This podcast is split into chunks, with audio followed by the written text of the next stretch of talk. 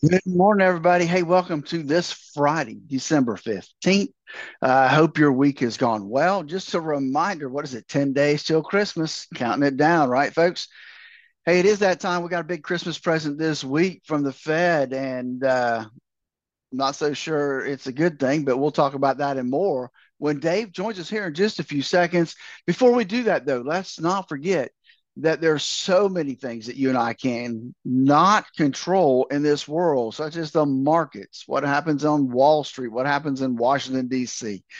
We can't control them, but you can take control of your investment portfolio.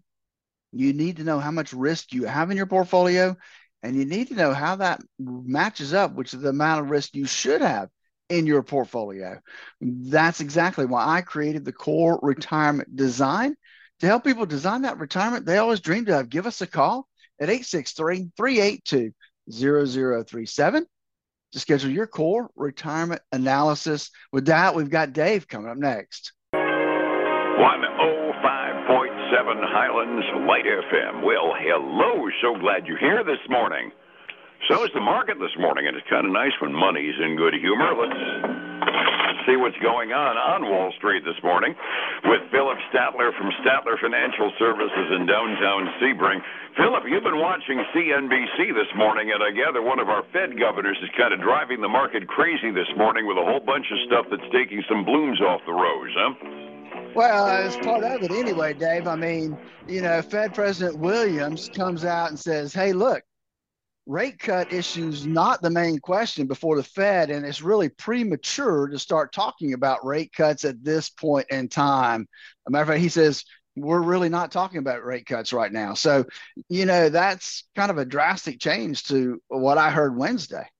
Uh, yeah, I've got this projection chart here that between October and uh, December 14th, the investor expectation for the end of the year interest rate went down by do, do, do, do, do, about a percent and a half comparatively. They were talking about in October, they were saying that they expected the end of the year interest rate in 2024 to have a reference rate around 4.6%. Now they're expecting it to be around 3.6%. And now we got a Fed governor going on uh, you know, one of the larger uh, financial networks and saying, bunk that that that probably is going to uh, take a little wind out of somebody's sails, wouldn't you think? Well, I, I, would hope so, but I was reading this article this morning by Tyler Durden, and mm-hmm. uh, it was quite interesting because he points out that uh, the the headlines on December first was U.S. Fed chair says premature to speculate on rate cuts, and then 13 days later, on December 13th, the headline is Fed policymaker discusses timeline to start rate cuts. Powell. I mean, and he lays out all the things that have happened in those 13 days, and everything shows that inflation's still going up. Why? Why? And at the bottom of it, he finally realizes it's political. He's getting heat from Wall Street. I mean, from from Washington heading in to this election year, and it's messing up Biden's chances for reelection. Oh, what was your first clue, right? yeah, I mean, I have never seen a Fed chair make a 180 quite as quickly as Paulson did the day, you know, the days before that last uh, the Fed meeting this week. He was saying exactly what you were quoting there. Nobody's even talking about rate cuts. Not going to happen. Rates are going to stay high for the foreseeable future. And then all of a sudden, he walks out of the room at two o'clock on Wednesday and says, "Hey, guess what? We're talking about rate cuts next year, and the market goes apey." Uh, can anybody guess that it had anything to do with a few phone calls coming out of the White House? Exactly. I mean, just I I feel a little frustrated right now, Dave. If you can't tell, it's just like you know, come on, folks let's uh, i mean we all want the market to go up but we want it to go up for the right reasons at the right time and not because of some of the shenanigans we're seeing right now well, put a combination of the voters and the politicians that we elect. We've got a historical tendency to not be able to see past the end of our noses. And the ends of our noses right now kind of stop about November of 2024. So that's pretty much as far as we're capable of seeing. Never mind the fact that we're probably going to end up botching up the economy in the process by making promises we aren't even planning on keeping. Uh, just, just for what it's worth, that end of our noses did us some good yesterday. We had another up day. The Dow another record close. We start this morning out at 37,248 up 158 yesterday. Uh, Standard & Poor's, I believe, is now at a closing record. It's not the highest intraday ever for S&P 500, but it closed at uh, 47.19, up 12 and a half yesterday. Nasdaq's got a little way to go, but uh, 14.761, up 28 yesterday. That's that's still in nosebleed territory. So the expectations are, I would wager that they're all kind of figuring that Williams is just shooting the same load of hooey that Paulson was last week at this time. Uh, you know, I, I, guess. I mean, it, it, takes me. This article takes me back to the 1960s um, with uh, Lyndon B. Johnson and the then Fed president. Um, I think his name was John Martin, mm-hmm. and uh, how Martin stood up to Lyndon B. Johnson. we need Powell to stand up for his principles here. It doesn't seem to be happening uh, new. And remember, Paulson has already had his war with one president. President Trump was having a hissy fit with him during the 20 campaign because they were starting to uh, talk about normalizing interest rates, and Trump was saying, oh, they ought to go down even farther. So he's already borne the brunt of one president's temper. I would imagine he's probably just getting sick and tired of politicians by now, wouldn't you guess? I, I, I guess that's a possibility, Dave, and I'm sure he catches a lot of heat. I mean, we give him a lot of heat on this show, right? So, um, but but it is what it is, and and he's there for a reason, and he needs to stand up for, you know, what the numbers are saying, not what the president wants to have done. Uh, yep, and when we get another inflation report showing it going the wrong direction too many times in a row, we'll end up getting that result one way or the other. I think he's got a backbone, but maybe just rolling the dice and taking a gamble that they're just far enough and kind of what we were preaching that the rates that they've already done are baked in enough where if we let them cook, we'll end up killing inflation on a slower basis than he might like, but at the very least kill it. Uh, a lot of people are taking money out and uh, make and uh, moving it into stocks. It's driving the interest rates down right now. The Freddie Mac report from this morning, the uh, big federal mortgage company, six point nine five percent the average 30 year mortgage in this country. For a guy with a 2.9, that still seems high, but if you bought a house at 7.8, that's starting to sound like a bargain, isn't it? It really is. I'm looking at the the interest rates now, and I mean, I think it's the first time I can remember in a long time seeing the 10 year Treasury below four percent, um, and the and the Fed the 30 year uh, at just a little over 4%. So a, a, lot of good numbers in the interest rate realm. Um, but, but I got to think that it's all driving, um, y- you know, because of the markets jumping up, everybody wants to jump back in the markets and thus, you know, putting a little pressure on the, uh, on the uh, interest rate yields.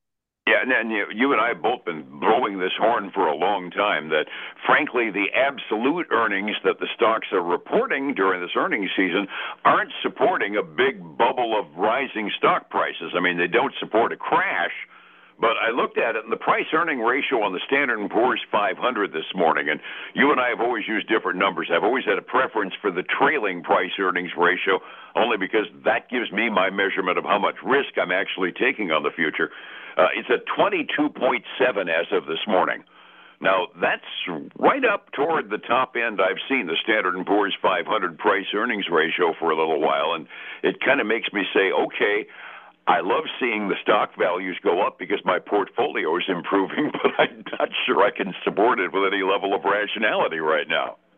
Yeah, and that that becomes a problem, and and you know we we've got you know numbers coming out this week that um, that just show us that the that inflation is is hotter than than what the numbers are even the Fed wants to see, and so it's kind of a it's just an interesting deal right now. Oh yeah, in this time of in this time of uh, just absolute giddiness up there, I got to throw a baby Ruth into the swimming pool somewhere in here. Uh, bankruptcy filings are on pace this year to reach the highest level since 2020.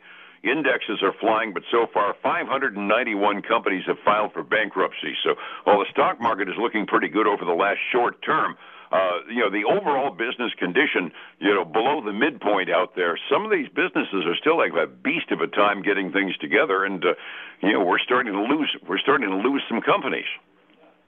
Yeah, that's true. It's going to be interesting the next year or two to see what personal bankruptcies do. I haven't seen that number in a while, um, but I got to think with credit card debt being so high right now that uh, we've got to be starting to see some increase in in personal bankruptcies as well.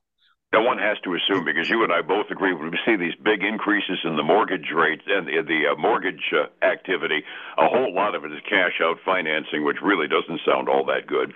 Only macro information I got out this morning to point the market in one direction or another is one of those uh oh moments that kind of makes your uh, bull crud detector go off, you got to wonder whether there's a wobble in there somewhere. The Empire State Manufacturing Index, it was expected to go up by 2%. It was positive 9 last time they took a reading. It sank to minus 14.5 this month. Again, the methodology, the absolute number, you know, is way too much to explain or even bother to figure out. But when you go uh, basically 16 points in the other direction from where it's expected to be, that's not what they had in mind.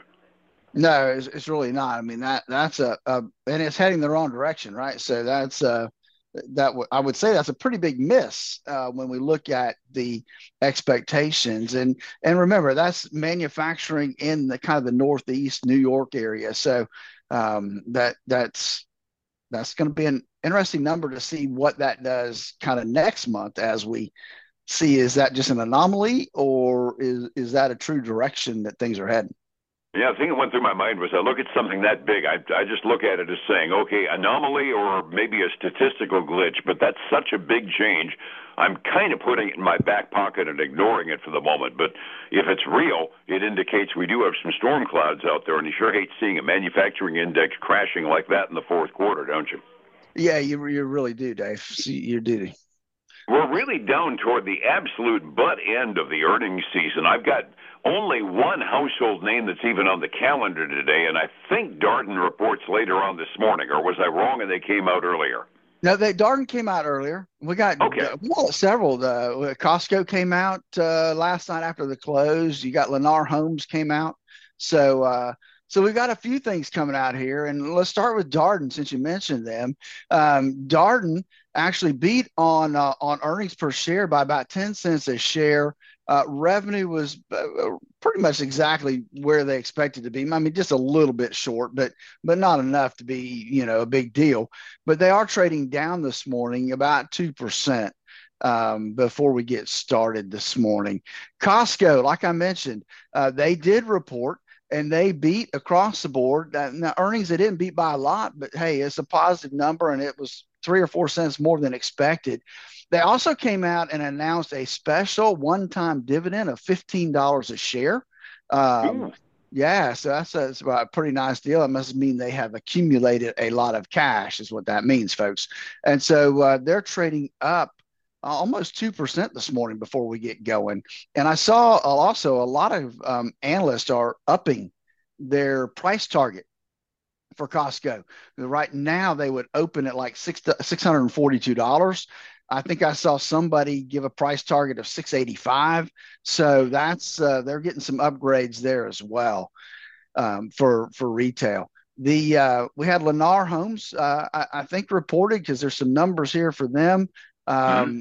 They they top results for the fourth quarter, um, but they uh, they're not uh, you know they're lower than expected gross margins. Right, they're not making as much um, as they were that's before. A, that's a surprise. Yeah, they're down three point three percent. Ouch. yeah, down three point three. So yeah. Oh, resetting the table for the morning. Big update yesterday on Wall Street, given the fact that we had a monster one the day before. Everything was green yesterday at the close. 45 minutes before we open, I I'm look like I'm seeing some profit taking on the futures this morning, Phillip. Well, it's bouncing back and forth, Dave. Right now, we've got the Dow down three bucks, so basically flat. S and P 500 is up two dollars, so it's flat. Uh, the biggest mover right now is the Nasdaq 100 up almost a quarter of a percent right now. Uh, on the other side of the coin, uh, we've got uh, silver down a half a point, but it's made some big progress since you and I were together on Wednesday. Um, it's up to $24.25. Now that's down a half a percent from last night's close. Um, and so that's good there. Coal, uh, gold is flat right now. It's back well over 2000 at $2,045 an ounce. Crude oil, Dave, I don't know what you did to it yesterday, but uh, man, it made a big bounce up. Up three quarters of a percent today at $72.09 a barrel. Ooh, that's up for my delayed quotes too, so it's going in the wrong direction rapidly. But my, my quote had it about where it was yesterday in the mid 71s. Uh, looking at the overseas markets, uh, the Asian Rim kind of follows our presence from the day before, and everywhere except mainland China, things were generally up. Even Hong Kong was up by 2.5% yesterday morning. The mainland Chinese markets are uh, kind of in the doldrums and heading south, but not that fast. European markets kind of a mixed bag this morning. They're kind of looking at us and saying, "What are they smoking over there?" Uh, we got a net net almost flat zero across the European community overall, but there's some moves from almost a percent down in Great Britain to almost a third of a percent up in France. They don't know for sure what the heck's going on, but for the most part, Europe is pretty flat this morning.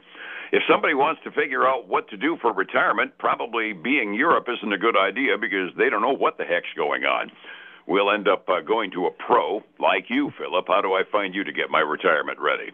You know, Dave, that's exactly why we created the core retirement design, folks, to design that retirement you always dreamed of. Give us a call at 863 382 0037 to schedule your core retirement analysis. And then join us this weekend for the Statler Financial Radio Show, 6 a.m. and noon on Saturday, 10 a.m. Sunday morning on Highlands News Talk 730 95.3 FM. And back here again tomorrow on Monday morning at about the same time to tell you what's going on for the week ahead. Phillip, thank you so much. We'll catch you later. All right, man. You have a great weekend. Thank you, sir. It's 105.7 Light FM and Statler Financial Services, Phillip Statler.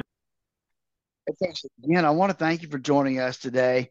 Uh, I hope you've had a great week. Join us again Monday for the same information that you always get right here with Dave and Phil. Take care. Have a great weekend. Talk to you soon. Bye now.